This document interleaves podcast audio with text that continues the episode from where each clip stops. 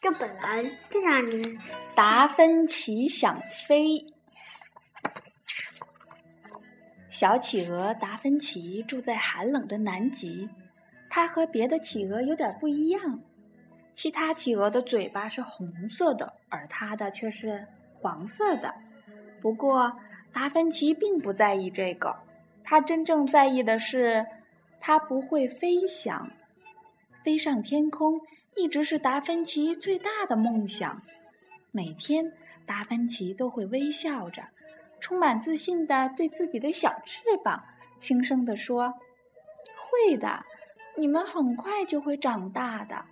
那时，说完，他便单腿站在悬崖上，让海风吹拂着自己的羽毛，想象着自己正在飞越大海。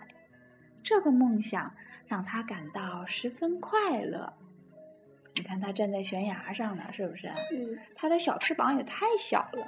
嗯。朋友们都叫我小奇，达芬奇总是这样说。可事实上，他根本就没有朋友。企鹅们都觉得达芬奇很怪，因为他们对飞翔并不感兴趣。只有达芬奇每天都在梦想着飞翔。而且，他还一点儿都不喜欢游泳，因为他非常怕水。当然，这个秘密啊，谁也不知道。一天又一天过去了，小琪天天都在观察鸟儿们怎样在天空中飞翔。一天又一天过去了，他满怀希望地看着自己的翅膀，可是它们却一点儿变化也没有。尽管如此，他还是不停地拍打着翅膀，虽然它一次也没有飞起来。企鹅是在水里游的，还是在天上飞的呀？是在水里游的。对呀，你看其他的企鹅都在水里游，但是它居然怕水，它想飞，所以其他的小企鹅都不和它玩儿，是不是？嗯。企鹅们常常嘲笑达芬奇，嗨。怎么啦，亲爱的？难道今天的天气不适合飞行吗？哼，你们什么都不懂。达芬奇反驳道：“只要能飞起来，即使有暴风雪，他仍然会坚持每天的飞行训练的。”可是，没过多久，他还是被迫放弃了自己的想法。看来。今天的天气真的不适合飞行呀！他难过的垂下了翅膀。你看他的表情，他是不是有点失望啊？嗯，他都哭了，哭了。然后你看其他的企鹅呢，都在嘲笑他，是不是啊？嗯。有一天，达芬奇看见一只大鸟在空中盘旋。那只大鸟有一对修长的翅膀。长长的嘴巴也是黄色的，达芬奇还从没有见过飞得这么优雅的鸟呢。等大鸟一降落，达芬奇就赶忙跑过去，结结巴巴地说：“你你好，我我叫小奇，可可不可以让我看看你的翅膀呀？”“当然可以啦！”大鸟惊讶地说。你好，我是信天翁奥托。然后他展开了那对让达芬奇十分羡慕的翅膀。等我长大后，翅膀也会长这么长的。达芬奇充满信心地说。奥托友好的告诉他说：“哦，小奇，你也许还要再等上几年呢。你看它的翅膀是不是很大？”嗯，你看它的小翅膀太小了，是不是？比比它小的还有一百倍呢。对呀，然后它居然想跟跟人家学飞翔，是不是？嗯，还要等几年？才不要呢！达芬奇想马上就飞，现在就飞。他仔细的观察了一会儿奥托的翅膀，然后向海边跑去。达芬奇找来了许多树枝，把它们搬到了一块平坦的雪地上。接着，他又请求奥托把翅膀张得大大的，好让他再仔细的研究一遍。然后，他就开始摆弄起那些树枝来。奥特纳闷儿的看着小企鹅在做这一切，最后终于明白了这只小企鹅的意图。你说他要干什么呀？他要做一个翅膀。他用用树枝做的，是不是？嗯嗯，摆了那么多。达芬奇终于完工了，快来看看我的新翅膀吧！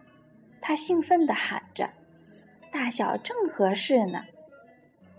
你能肯定它可以让你飞起来吗？奥托怀疑地问。当然能，达芬奇肯定地说。他坚信，有了这对新翅膀，他一定能够飞上天空的。达芬奇摇摇摆摆地走上了悬崖，勇敢地看着下面的大海，突然觉得有些头晕。不过，当一阵清风拂过他的羽毛时，他深吸了一口气，开始助跑，然后。它做的翅膀还挺漂亮的呢，哈，嗯，那么大，那你猜它能不能飞起来呀？嗯，不能，不能，为什么？因为它最后还是没飞起来呀。不过，达芬奇重重的摔到雪堆里了，大雪一直埋到他的脖子上。怎么会这样啊？他疑惑的从雪里爬了出来。你没事吧，小奇？奥托担心地问：“我还好，可是我的新翅膀，他的翅膀摔坏了，你看，都断了哈。”达芬奇大声地说：“喂，快来看，看看我踩到什么了！”他俩一起把雪挖开。奥托兴奋地说：“你看它是什么？一架飞机。”对。奥托兴奋地说：“这个东西看起来像架飞机耶！”嘿，小奇，如果不是你那对疯狂的翅膀，我们还发现不了它呢。”奥托笑着说。夜幕降临了，雪花轻轻地飞舞着。达芬奇和奥托加快了速度。把整架飞机从雪中挖了出来。哇，这真的是架飞机耶！达芬奇高兴地说：“虽然不是最新款式的，但还能飞。”奥托说：“真的？你的意思是，我们可以用它？你说他要用，他们两个要用它干什么？让它飞起来。用它飞起来，是不是？”达芬奇迫不及待地说：“明天看看再说吧。”奥托笑着回答：“今天实在是太累了，我都快站不住了。”达芬奇也累坏了，不过他实在是太兴奋了，所以过了很久才睡着。他为什么这么兴奋呢？因为他找到了一架飞机。你要是找到一架这样的飞机，你会不会也很兴奋呢？嗯。第二天早上，达芬奇先清理了一下驾驶舱，还找到了一副飞行眼镜、一顶飞行帽和一条围巾。现在他看上去就像一个真正的飞行员了。接着，达芬奇又在驾驶座上发现了一本飞行手册，他马上仔细的研究起来。这时，奥托正试着让螺旋桨转动起来，啊，成功了！马达开始嘟嘟的响了起来，然后就隆隆的启动了。太棒了！